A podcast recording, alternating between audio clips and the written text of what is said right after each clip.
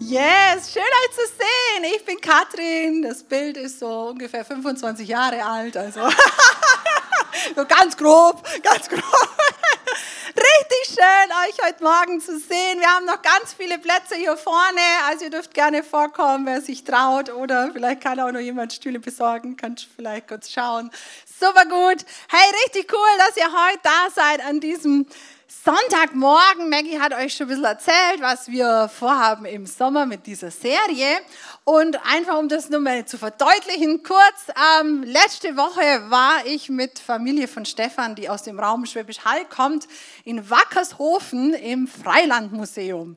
Das ist folgendermaßen, dass da Leute alte Häuser aus der Umgebung abgebaut haben, also sehr alte Häuser, und dort in einem Dorf wieder aufgebaut. Also da zahlst Eintritt und dann kannst du in einem ganzen Dorf spazieren gehen, wo Häuser stehen aus dem 16. Jahrhundert, aber auch aus dem 19. Jahrhundert. Und die Häuser sind auch so eingerichtet, also es sind innen Möbel, Werkzeuge, es gibt eine Schmiede, es gibt einen Bauernhof. Du kannst ja so richtig eintauchen. Und jedes Haus reingehen, manchmal ist auch Essen auf dem Herd, also die machen das richtig, richtig cool.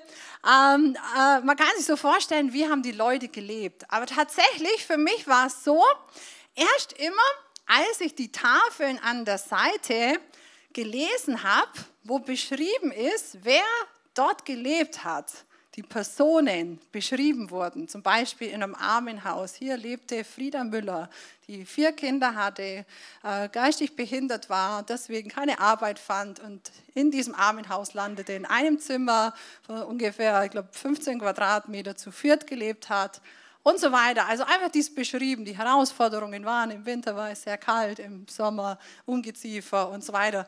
Richtig so detailliert beschrieben, in die Geschichte eingetaucht. Und ich sag's euch, plötzlich erweckt sich dieses Haus zum Leben. Plötzlich wenn du das, das, Bett siehst, denkst du, wow krass, da haben drei Menschen drin, drin geschlafen, abwechselnd oder wie auch immer gestapelt. Ähm, krass, hey, da haben die ihr Essen noch gekocht. Wow krass, auf Toilette mussten sie hinter das Haus, übers Feld, in das Häusle gehen und so. Das ist richtig zum Leben erwacht. Und ich glaube, also mir hat das geholfen, in diesen, in diesen Häusern zu sein und die Geschichte von Menschen zu lesen. Und ich glaube, so geht es uns auch, wenn wir in der Bibel über Personen tiefer lesen und einfach über sie nachdenken. Hey, Geschichte erwacht zum Leben. Gott erwacht zum Leben in diesen Geschichten. Und deswegen wollen wir uns in dieser Sommerzeit besonders einfach Personen anschauen aus dem ersten Teil der Bibel, um einzutauchen, um besser kennenzulernen, wie Gott mit Menschen unterwegs ist, aber auch einfach vielleicht kleine Tipps zu bekommen, wie können wir unser Leben äh, mit Gott am besten leben. Und hey, seid gespannt, die nächsten Wochen werden richtig spannend. Bestimmt sind Personen dabei, von denen du noch nie gehört hast. Ähm, deswegen komm jeden Sonntag und lass dich inspirieren. Wir heute tauchen ein in eine Zeit, die eigentlich anknüpft an letzten Sonntag. Wer letzten Sonntag da war, da ging es auch um, unter anderem auch um Josua. Josua war ein Heerführer, das dieses Volk Israel aus ähm, nach Ägypten geführt hat, also nochmal von Anfang. Also das Volk Israel war in Ägypten über 400 Jahre als Sklaven, waren, haben da gearbeitet, haben gelitten und Mose hat Gott benutzt, um sie herauszuholen und sie irrten 40 Jahre durch die Wüste, haben wir letzte Woche auch gehört, das hätte man auch in elf Tagen schaffen können. So geht es manchmal. Ähm, Umwege, genau. Und sie standen vor diesem Land Kanaan, vor der Stadt Jericho. Mose war mittlerweile gestorben und Josua, der neue Heerführer, hat diese Aufgabe übernommen. Und die Israeliten haben diese Stadt erobert. Hey, sie sind rumgezogen, alles, wie es Gott gesagt hat. Die Mauern sind eingestürzt und sie konnten diese Stadt einnehmen. Der grandiose Sieg schlechthin, den du vielleicht auch aus deiner Kinderbibel kennst, weil das ist eine ganz bekannte Geschichte. Nicht so bekannt ist, wie es danach weiterging. Und zwar hat Gott verheißen, hey, dieses ganze Land, dieser ganze Landabschnitt Kanaan soll euch gehören. Das hat Gott schon ganz viel früher, viele hundert Jahre vorher dem Abraham versprochen. dieses Land wird dir gehören, dieses Land und hier werdet ihr wohnen, ihr werdet mein Volk sein. Und die Israeliten hatten diese Verheißung, kamen in dieses Land, aber wen überrascht in einem guten Land leben irgendwann auch andere Leute, wenn du weg bist. Also wenn 100 Jahre in Urlaub gehst, kannst du dir sicher sein, dein Haus wird nicht immer leer stehen, okay? Ähm, genau, da lebten andere Leute und diese Leute hießen Kanaaniter. Land Kanaan, Kanaaniter. Die Kanaaniter waren bekannt dafür, dass sie einem Gott dienten, der Kinderopfer wollte. Also jeder Erstgeborene wurde ins Feuer geschmissen vor diesem Gott. Wie schrecklich. Es gab rituelle Prostitution in dieser Kultur, in diesem Glauben.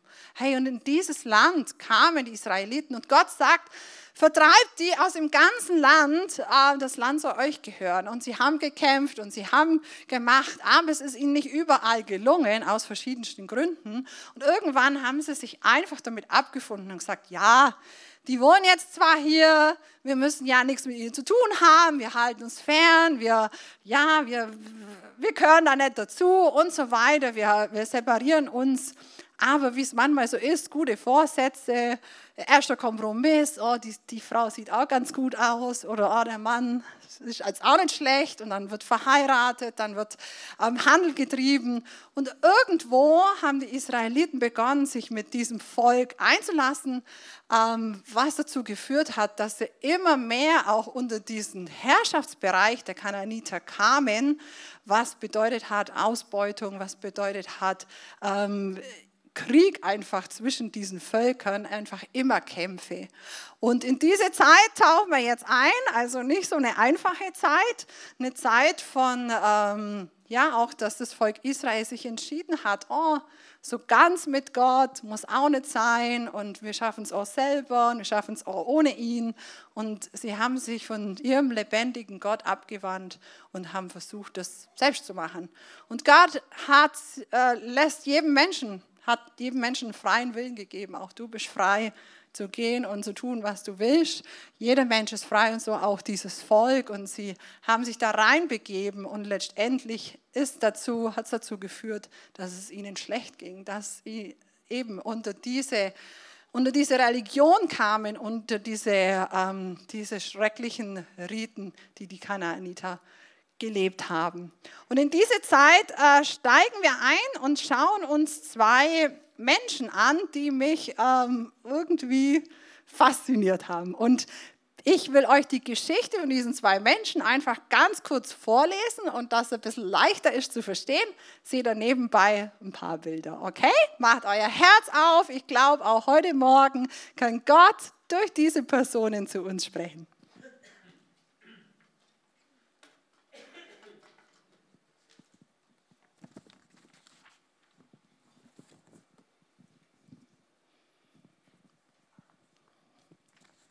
Deborahs und Baraks Duett, Richter 4 und 5. Die Israeliten hielten sich nicht an Gottes Anweisungen. Sie beteten Götzen an. Deswegen ließ Gott zu, dass die Kanaaniter über sie herrschten. Mit dem Heerführer Sisera terrorisierten sie Israel 20 Jahre lang. Die Israeliten waren machtlos gegen Sisera und sein Heer und ihre 900 eisernen Streitwagen. Verzweifelt schrien die Israeliten endlich zu Gott um Hilfe. Deborah war Israels Richterin zu dieser Zeit. Sie saß oft unter einer Palme in der Nähe ihres Hauses. Dahin kamen die Menschen, um sich von ihr Rat zu holen. Eines Tages rief sie Barak zu sich und fragte ihn, hat Gott nicht zu dir gesprochen, du sollst 10.000 Soldaten sammeln und dich bereit zum Kampf machen? Gott hat versprochen, Sisera, sein Heer und die eisernen Wagen an den Fluss Kishon zu bringen, und dort wird Gott dir den Sieg geben. Aber Barak sagte, wenn du mitkommst, will ich gehen, sonst nicht. Ja, ich gehe mit dir, stimmte Deborah zu. Aber den Ruhm für den Sieg über Sisera wird dann eine Frau erhalten. Barak sammelte die 10.000 Soldaten und zog auf den Berg Tabor. Als Sisera das hörte, zog er mit seiner Armee und 900 eisernen Wagen in die Nähe des Kishon-Flusses, genau wie Gott es vorausgesagt hatte. Deborah ermutigte Barak, auf, zieh los, Gott ist mit dir. Er hat Sisera in deine Hand gegeben. So zogen Barak und seine Männer vom Berg Tabor herunter. Da brach eine große Panik aus in Siseras Armee. Gott schickte Regen, sodass die eisernen Wagen am Fluss alle stecken blieben. Die Armee Sisaras versuchte zu fliehen, aber die Israeliten verfolgten sie und vernichteten sie. Die ganze Armee Sisaras wurde geschlagen. Aber Sisera sprang von seinem Wagen und rannte um sein Leben. Er wusste, dass die Kanaaniter sich mit einem Mann namens Heber verbündet hatten. Er erreichte das Zelt Hebers. Dessen Frau Jael sah ihn und lud Sisera ein, in ihr Zelt zu kommen. Hab keine Angst, sagte sie und war freundlich zu ihm. Und Sisera ging mit ihr. Im Zelt deckte sie ihn zu und gab ihm Milch zu trinken. Sisera sagte, warte im Eingang des Zeltes und wenn dich jemand fragt, ob jemand hier ist, sag, dass hier kein Mann zu finden ist. Sisera war müde, dass er bald einschlief. Jael trat zu ihm und tötete ihn mit dem Zeltpflock und einem Hammer. Dann wartete sie vor dem Zelt auf Barak. Komm mit mir, sagte sie zu Barak, ich bring dich zu dem Mann, den du suchst. Barak kam mit und zu seiner Überraschung fand er Sisera tot im Zelt.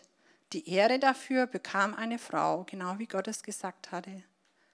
Später schrieben Deborah und Barak gemeinsam ein Lied über den Sieg der Israeliten, über die Kanaaniter und sie sangen über Gottes Größe in dem Kampf. Gott hatte sein Volk gerettet. Nicht einmal 900 eiserne Wagen haben Gott davon abgehalten, sein Versprechen zu halten. Die Israeliten konnten daraufhin 40 Jahre in Frieden leben.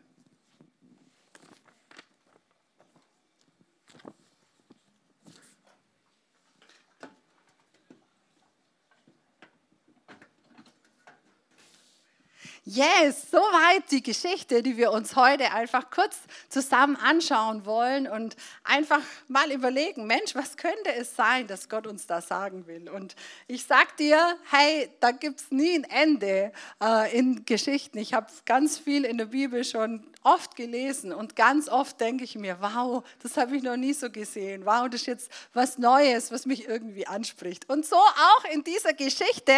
Und zwar eigentlich etwas, wo vielleicht dir jetzt gar nicht so äh, aufgefallen ist oder wo du jetzt gar nicht besonders findest. Aber ich finde es richtig besonders. Ich finde besonders dieses Zusammenspiel, diese Ergänzung, diese ähm, Zusammenarbeit von Barak und Deborah, von, ein, von zwei Menschen, ein, ein, ein Zusammenspiel, das ich finde, ist besonders. Vielleicht geht es ja nicht so, ist egal. Äh, ich glaube aber, da drin äh, können wir einfach entdecken, was Gott hey, uns äh, äh, Inspirationen geben will in dieser Geschichte, wenn wir uns einfach anschauen, wie gehen die beiden miteinander um. Dieser Film war ja überschrieben mit das Duett von Barak und Deborah und das ist ein bisschen auf äh, dieses Lied, das sie zusammenschrieben, ähm, gemünzt. Aber für mich ist diese Zusammenarbeit einfach ein Bild für ein Duett. Macht ihr mal kurz das Bild von einem Duett, zwei Menschen, die zusammen singen in Harmonie in deinem Kopf klar und dann im Gegenteil dazu ein Duell.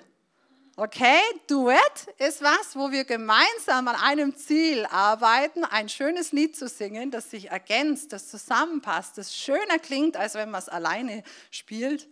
Und ein Duell ist etwas, wo wir gegeneinander kämpfen, oder? Wo zwei sich gegenüberstehen, duellieren mit der Pistole, einer stirbt. Okay? Hast du das Bild?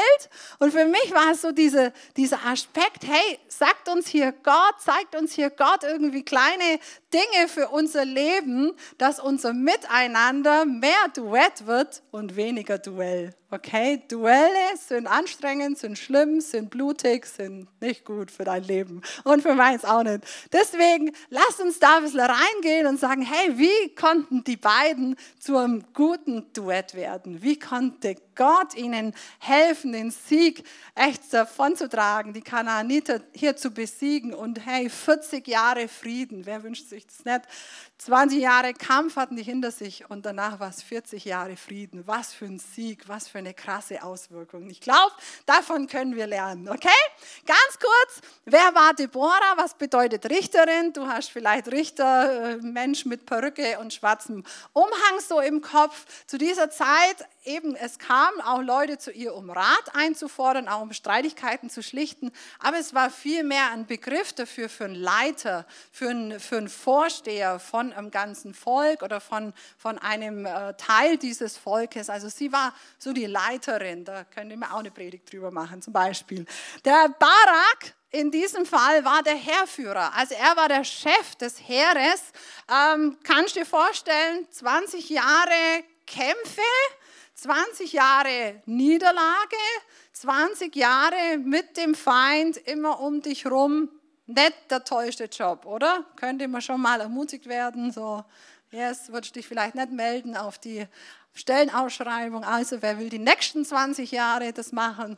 Ähm, genau, ein Mensch mitten aus dem Leben, mit Kämpfen, mit Verzweiflung, ganz normal wie du und ich. Auch Deborah, es wird beschrieben, sie hat, ist die Frau von Lapidot, wird extra so erwähnt, weil ich glaube, dass wir nicht denken, das war Superwoman mit einem Umhang auf dem Pferd, sondern es war eine Frau wie manche von euch und wie ich, die ähm, mitten im Leben steht, die ihre Herausforderungen hat, die ihr Haus hat. Es wird auch gesagt, sie hat ein Haus, sie hat eine Palme, sie suchte Sonnenschutz.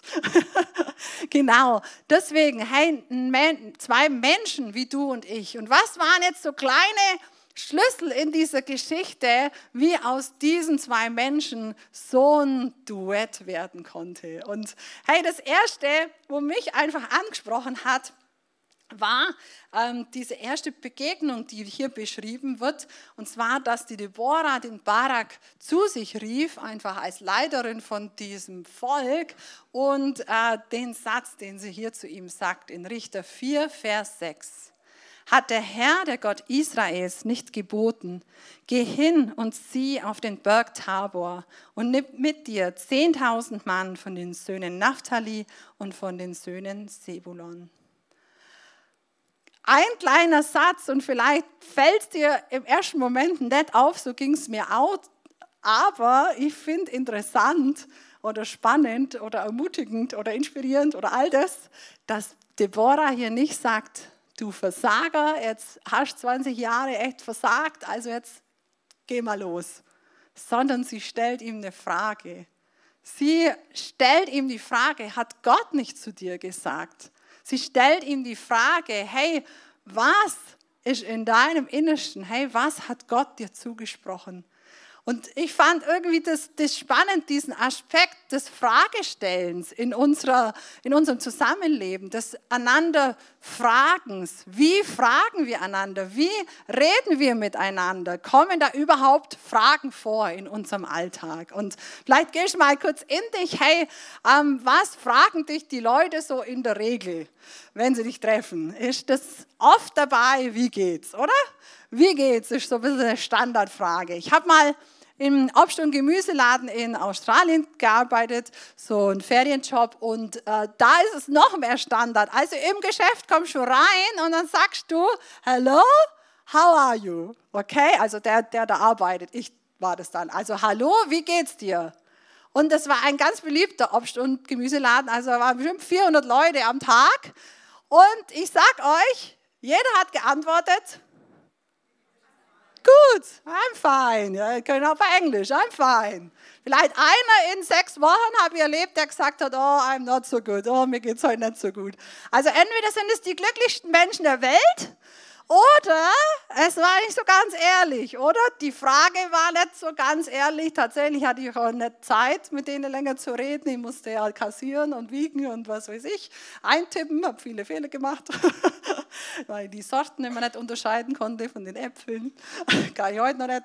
Ja, ähm, genau eben, es war nicht so ernst gemeint, die Frage, aber die Antwort war auch nicht so ernst gemeint. Und irgendwie, eben, ich habe da ein bisschen mehr drüber nachgedacht und hey, vielleicht kommt es jetzt weit hergeholt vor aus dieser Geschichte, aber ich glaube, es ist wichtig für uns, dass wir überlegen, was für Fragen stellen wir einander und stellen wir uns überhaupt Fragen. Genau, zum Beispiel kommen deine Kinder von der Schule heim Meine Standardfrage war jahrelang, wie war es in der Schule?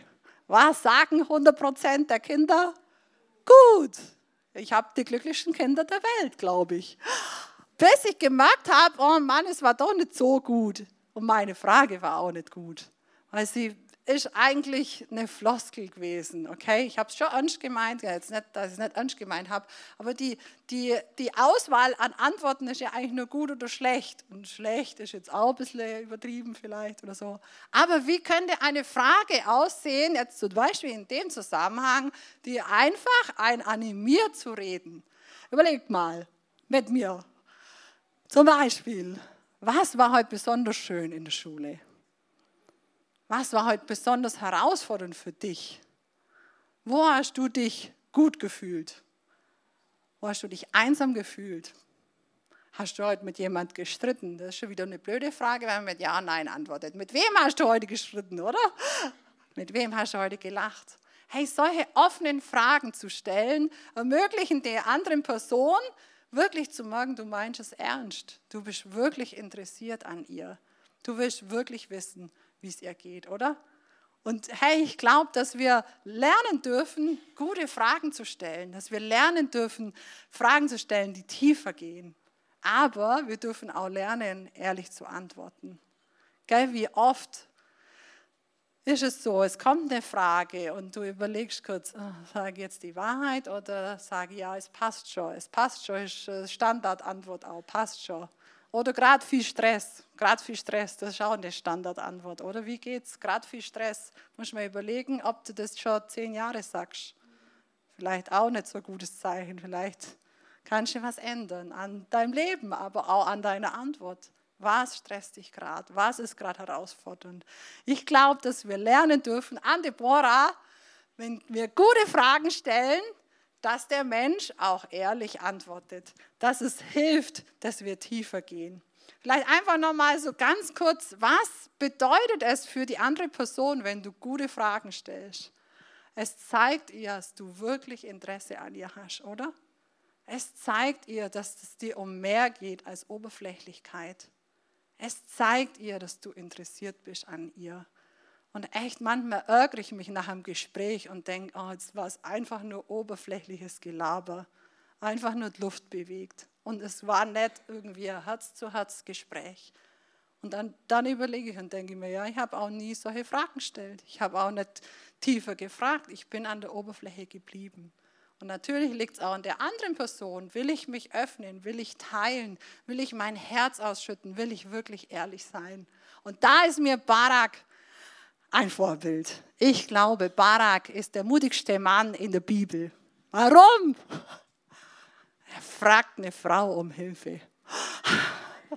Aber es hat auch Jesus gemacht. Also äh, echt, ihr Männer, hey, das ist keine Schande. Und ich, ich finde es so cool. Barak bittet Deborah um Hilfe. Er sagt, hab's gleich. Richter 4, 8 und 9. Barak sagt zu Deborah, ich gehe nur, wenn du mitkommst. Ohne dich gehe ich nicht. Hey, er ist ehrlich. Er sagt, nee, das packe ich nicht. Eben, denk mal dran, 20 Jahre Enttäuschung, 20 Jahre Verletzung, 20 Jahre kein Erfolg, 20 Jahre nicht das gesehen, was er sehen wollte. Aber Deborah reagiert so genial und sagt, gut, erwidert Deborah, ich komme mit dir. Ich, mich hat das begeistert, mich hat das gepackt, mich hat das motiviert, weil ich glaube, da drin steckt, dass wir Begleitung, Begleiter sein können, aber auch Begleitung suchen dürfen immer wieder. Dass mit Begleitung ganz viel mehr möglich ist als ohne Begleitung. Stellt euch einfach mal vor, Barak hätte das nicht ausgesprochen, was in seinem Herz ist. Er hätte so getan, so cool oder so männlich. Klar, ich gehe. Und dann wäre er auf diesem Berg Tabor gewesen, hätte unten gesehen die Armee. Das heißt, es waren wohl so 100.000 Mann, 100.000 gegen 10.000 Barak hatte 10.000 und 900 eiserne Streitwagen. Ihr Männer unter euch könnt das vorstellen, so mit so Schwerter an der Seite, so, die dann so nicht weiter vorstellen, okay? Blutig, tödlich, keine Chance für Menschen, die zu Fuß unterwegs sind. Umgesät, um, umgemäht, umgesägt. Er steht auf dem Berg mit 10.000 Mann. Was wäre, wenn er nicht ehrlich gewesen wäre? Wäre das mutiger gewesen? Hätte er gesagt, ja klar, passt schon, schaffe ich schon. Und dann steht er oben und macht es nicht? Wäre das mutiger gewesen? Ich glaube nicht mutig war, dass er ehrlich war, dass er gesagt hat, ich glaube, ich packe das nicht. Ich glaube, ich schaffe das nicht. Ich brauche Unterstützung. Ich brauche jemanden, der mit mir geht. Ich brauche dich. Ich glaube, du hast in dem Moment mehr Glauben. Also das ist jetzt alles reininterpretiert, wisst ihr, steht nicht so. Aber ich glaube, so war's, weil ich mir es vorstellen kann. Hey, Deborah hatte einen besonderen Draht zu Gott. Sie hat ähm, eben Barak ermutigt, hey, hat Gott nicht zu dir gesagt? Und Barak ist so weise und sagt, hey, ich glaube, es wäre gut, wenn du mitkommst. Hey, wollen wir neu weise sein? Wollen wir neu mutig sein und sagen, komm mit mir? Finden wir Menschen in unserem Umfeld, die vielleicht in der Situation, in der wir sind, in der wir strugglen, in der wir Angst haben, schon waren? Oder die vielleicht einfach da mehr Glauben haben und sagen, ja, ich glaube für deine Ehe, ich glaube für deine Heilung, ich glaube für deinen Durchbruch, ich glaube für neuen Glauben für dich, die mit mir unterwegs sind, die mich anfeuern, die mir an der, an der Seite einfach ermutigen. Welchen Unterschied macht Begleitung zu Ratschläge? Überlegt mal kurz. Ein Ratschlag kannst du in einem How-to-Do-it-Buch lesen, kannst du in 100 Millionen, 1000 Videoclips anschauen, okay? Ich kenne mich da aus. ich äh, bin nicht so der Garten, wie sagt man da, habe nicht einen grünen Daumen, ich kenne die Pflanzen meistens nicht, ich tue mich schwer im Garten, okay? So ausgedrückt. Also, wenn ich im Garten denke, ich muss jetzt die Büsche schneiden, dann schaue ich mir ein YouTube-Video an, suche erstmal, was ist das für ein Busch? Was ist für eine Pflanze? Schau ein YouTube-Video, wie macht man das, okay? Dann gehe ich raus und im YouTube-Video steht dann, bei dem dritten Auge musst du abschneiden. Dann steht draußen, hat meine Pflanze nur zwei. Was mache ich dann? Gehe wieder rein, suche wieder. Was macht man, wenn die, die Himbeere nur zwei Augen hat? Kennt ihr das? Wie cool ist es, wenn meine Mama da ist? Meine Mama hat, die kennt alle Pflanzen, die hat einen Garten wie beim Däner ganz schön. Und die kommt und sagt, ja, also hier muss ich hier schneiden und da muss ich ein bisschen mehr und hier muss ich das machen, oh, oder das ein bisschen weniger. Nächstes Mal tust du ein bisschen den, die Erde noch aufwühlen, tust du noch den Dünger rein, ich habe ihn dir mitgebracht. Wie, was für einen Unterschied macht das? Und dann sage ich, oh Mama, aber was ist mit der Pflanze? Ah, das ist Unkraut, also kannst du raus. Was für einen Unterschied macht Begleitung zu Ratschlag? Also manchmal rufe ich sie auch an und tatsächlich rätseln wir dann, also es könnte die Pflanze sein, es könnte dich sein. Was für einen Unterschied macht es, wenn jemand mit mir ist, wenn jemand mit mir unterwegs ist und ich vor eine neue Herausforderung komme in der Situation und ich einfach fragen kann, wie cool ist es, wenn man jemand begleiten kann? Wie cool ist es, wenn ich sage, hey, ich bin da schon durch oder ich bin mit dir, ja, da dran. Und du kannst jemanden an die Hand nehmen und sagen, komm, wir machen das gemeinsam. Ich bin an deiner Seite. Wie cool ist das? Wie cool, wenn wir echt Menschen helfen können, wenn wir sie unterstützen können. Das ist ein Punkt, den wir ähm, einfach im Gospelhaus ja, hochhalten, wo wir sagen, hey, hier soll jeder jemand haben, der mit ihm unterwegs ist. Und das ist eine Form davon sind unsere Kleingruppen. Herzliche Einladung, kleiner Werbeblock. hey, im Oktober starten die wieder neu, aber auch jetzt laufen manche schon im Internet. Kleingruppe soll ein Ort sein, wo du nicht die fünfte Predigt in dieser Woche hörst. Weil tatsächlich, tut mir leid, dass ich das jetzt sage, du kannst viel bessere Predigten hören als heute Morgen im, im YouTube und Spotify. Hunderte, Tausende. Aber es verändert dich mehr, wenn du mit jemandem zusammensitzt und der dich fragt, du, wie sieht es damit eigentlich aus in deinem Leben? Was ist dein nächster Schritt? Und come on, wir gehen zusammen. Was für einen Unterschied macht das? Als wenn du alleine in deinem Wohnzimmer denkst, oh ja, das könnt ihr auch mal machen. Wie cool ist es, wenn jemand an deiner Seite ist und sagt, komm, ich gehe mit dir. Und das ist der Grund für Kleingruppen. Das soll auch die Basis von Teams sein. Hey, hier im Gospelhaus wollen wir nicht, dass du sagst, ja, ich würde mich melden fürs Kaffeeteam, dann kriegst du einen Zettel und da steht dann drauf, how to do it. Und wenn du dann vor der Kaffeemaschine stehst und dir irgendwas anzeigt, dann hast du es noch nie gesehen, dann sag mal, ja, sorry, Pech gehabt. Nein, es soll in einem Team so sein, dass jemand sagt, ja, ich, ich könnte mir das vorstellen, ich will das mal ausprobieren, dass er mal reinschnuppert, dass er sich mal anschaut, dass jemand sagt, komm, hilf mir, mach du mal den Schritt. Dann als nächstes, ich helfe dir. Dann als nächstes, ich bin dabei und du machst es alleine. Und dann bist du in der Aufgabe eingewiesen und kannst dich daran freuen. Wie cool ist Begleitung, wenn sie funktioniert. Leider funktioniert auch das nicht immer, muss ich dir gleich sagen. sind wir leider noch auf dem Weg, okay? Aber wir wollen daran arbeiten. Wir wollen, dass wir als Gemeinschaft, als Gemeinde einander begleiten.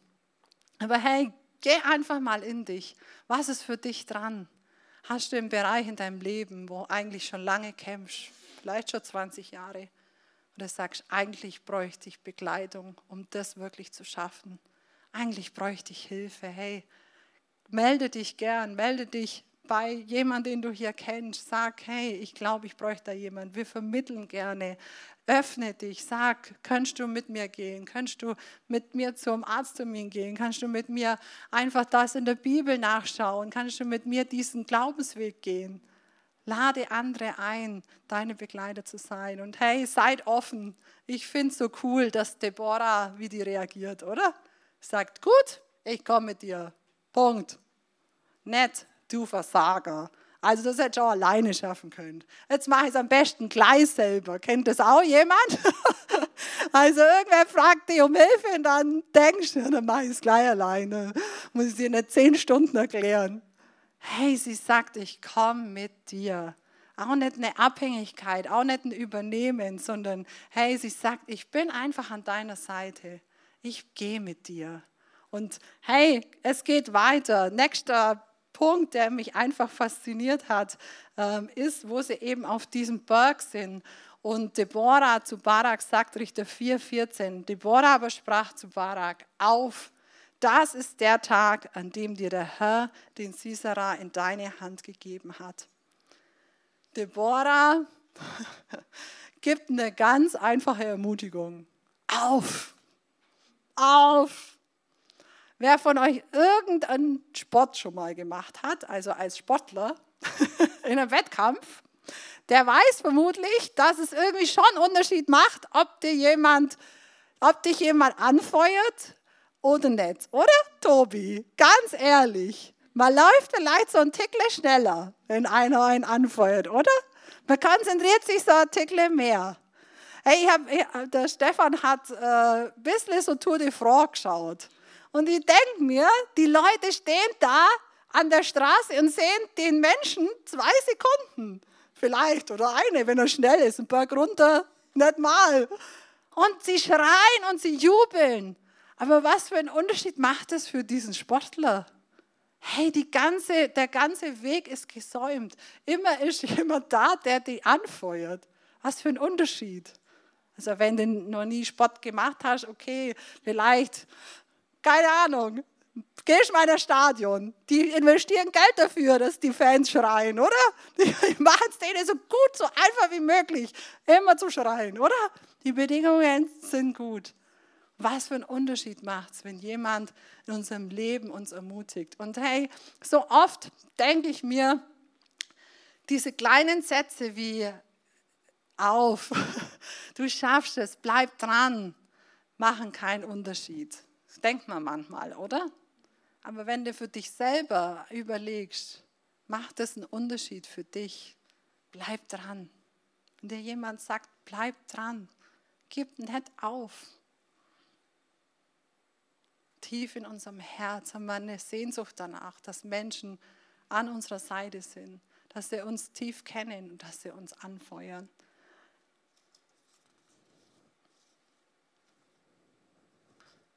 Ich habe eine spannende Geschichte gefunden, die, die das so für mich so auf den Punkt bringt, welchen Unterschied es macht, ob jemand einen anfeuert und an einen glaubt und Gutes ausspricht. Und zwar geht es in dieser Geschichte um Thomas Edison. Thomas Edison, ähm, einer der berühmtesten Erfinder in Amerika, der unter anderem geholfen hat, dass wir alle Strom haben die ganze Zeit. Wer ist dafür dankbar?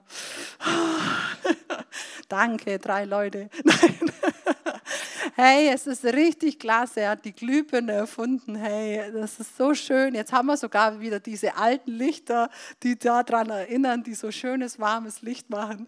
Richtig schön. Hey, Thomas Edison war führend, äh, führende, führende Person in diesem Bereich. Und hey, kleiner Zwischeneinschub, seit dieser Woche ist unsere Photovoltaikanlage am Netz. Also wir haben eine Photovoltaik auf dem Dach, richtig cool. Yes, danke ähm, Helmut und dem ganzen Team, die die aufgebaut haben. Wir haben gesagt, wir feiern es, wenn es ans Netz geht. Also vorher wurde schon Strom produziert, nur für uns, aber jetzt ist es auch am Netz, wird eingespeist. Aber auch danke euch allen, denn viele von euch haben dafür gespendet. Im letzten Jahr haben wir dafür extra eine Sammlung gehabt, auch für diesen Bereich, dass wir in die Zukunft investieren und Strom machen. Okay? Kurzer Werbeblock Ende. Jetzt Thomas Edison, dem haben wir das zu verdanken, unter anderem mit anderen Menschen. Und über ihn ist ein Brief äh, bekannt oder ein, eine Geschichte, die ich euch kurz vorlesen möchte.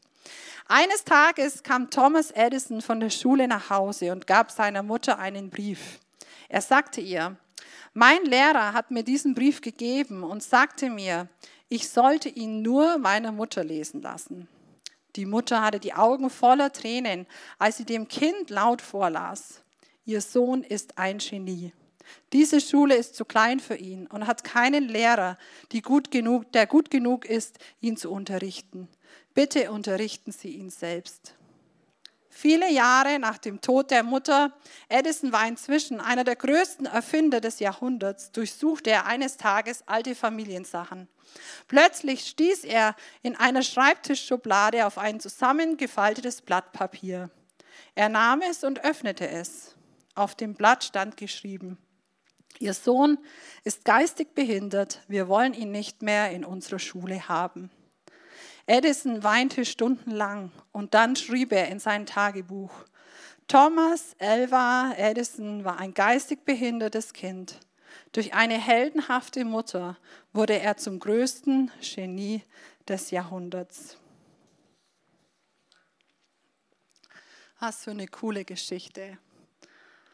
Was für eine coole Ermutigung, was für eine cooles Anfeuern, was für coole, cooler Ausspruch von dieser Mutter. Hey, und hey, wir alle wünschen uns Personen in unserem Leben, oder, die uns so ermutigen, die so an uns glauben die das aussprechen über uns, die es nicht nur denken, sondern wirklich aussprechen. Das ist eine tiefe Sehnsucht in uns und gerade von unseren Eltern. Deswegen ist es oft so schwierig mit den Eltern, weil wir da besondere Sehnsucht haben nach Anerkennung, nach Ausspruch von Gutem über uns.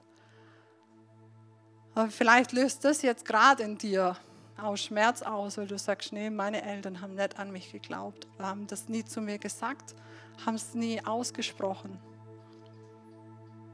Diese Geschichte, die wir hier gelesen haben, zeigt, wie tief diese Sehnsucht, diese, dieser Wunsch nach Anerkennung in uns ist. Diese Geschichte wurde millionenfach geteilt im Netz. Aber ich muss euch oder darf euch sagen, sie ist nicht wahr sie ist nicht ganz wahr. Tatsächlich wurde Thomas Edison von der Schule verwiesen, aber nur weil er schwerhörig war und sie keine Mittel hatten, ihn zu unterrichten in der Klasse mit 40 Kindern. Und wohl hat die Mutter ihm das so auch gesagt und gesagt, du kannst ja nicht sein, wie schwerhörig, ich unterrichte dich zu Hause. Aber für mich zeigt es, dass diese Geschichte millionenfach geteilt wird wie groß unsere Sehnsucht ist danach, dass wir Anerkennung finden, dass wir Zuspruch finden, dass wir uns wünschen, dass jemand zu uns sagt, auf, dass jemand zu uns sagt, ich gehe mit dir. Hey, ich will uns heute Morgen ermutigen, dass wir Personen sind, die das für andere sind. Dass wir lernen, Fragen zu stellen, die tiefer gehen als, wie war das, wie war das Essen oder wie geht wie da heute? Tiefer gehen, die tiefer gehen und wir ehrlich antworten, auch ehrlich dabei sind. Ich wünsche mir, dass wir Menschen sind, die für andere Begleiter sind, die sagen, come on, ich bin an deiner Seite, come on, wir gehen zusammen. Aber auch, dass wir Begleitung suchen, dass wir offen sind, dass wir auf Menschen zugehen und sagen, ich brauche Hilfe in diesem Bereich. Und ich will uns ermutigen, dass wir ermutiger sind, dass wir anderen zusprechen, du kannst es schaffen mit Gottes Hilfe. Du kannst, bleib dran, auf, geh jetzt, gib nicht auf, bleib dran. Und auch, dass wir Ermutigung annehmen. Aber ich kann euch jetzt schon versprechen, unter Menschen wird es nie perfekt laufen. Manchmal bist vielleicht du der, der andere immer ermutigt und du wünschst dir so sehr ermutigt zu werden. Oder du holst dir immer Ermutigung und möchtest vielleicht lernen, andere auch zu ermutigen. Die gute Nachricht ist, diese Sehnsucht in uns nach Annahme, nach Ermutigung, nach Begleitung will Jesus für uns erfüllen. Jesus hat sich schon für uns entschieden. Er ist ans Kreuz gegangen, weil er uns so liebt. Er hat dich gesehen und hat gesagt, nur für dich bleibe ich am Kreuz. Jeden einzelnen von euch. Er hat dich gesehen vom Kreuz und hat gesagt, für dich allein würde ich hier bleiben und den Weg frei machen, dass du immer mit mir zusammen sein kannst.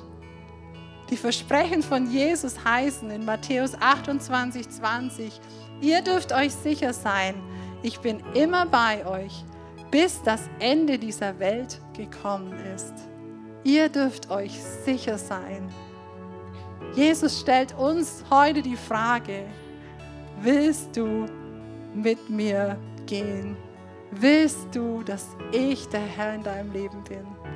Und wir dürfen antworten, wenn wir wollen, dass wir einen Menschen haben, einen Gott haben, der uns immer begleitet, der immer bei uns ist, der uns nie verlässt Menschen werden uns immer wieder enttäuschen und trotzdem bleiben wir da dran, okay? Wir wollen wachsen in dem und Ermutiger und Begleiter werden, wie Jesus ist, ihm ähnlicher werden.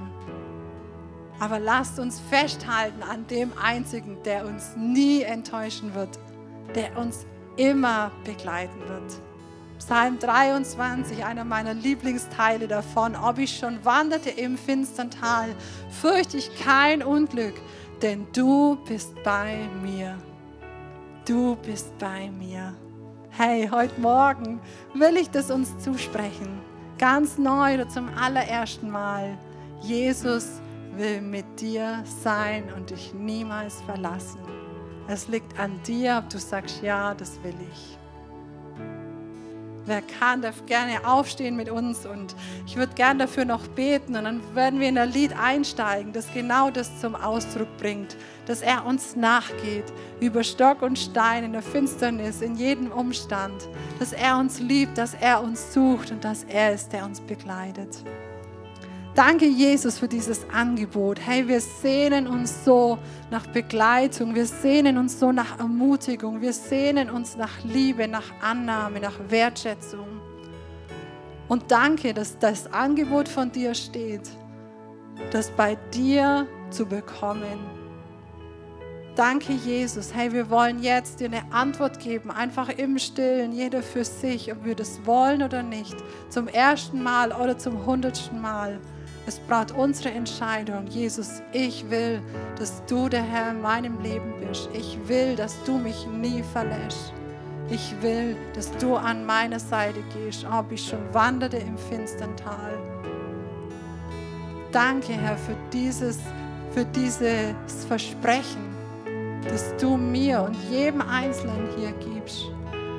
Danke, dass wir in dir vollkommene Annahme finden dürfen und darin leben.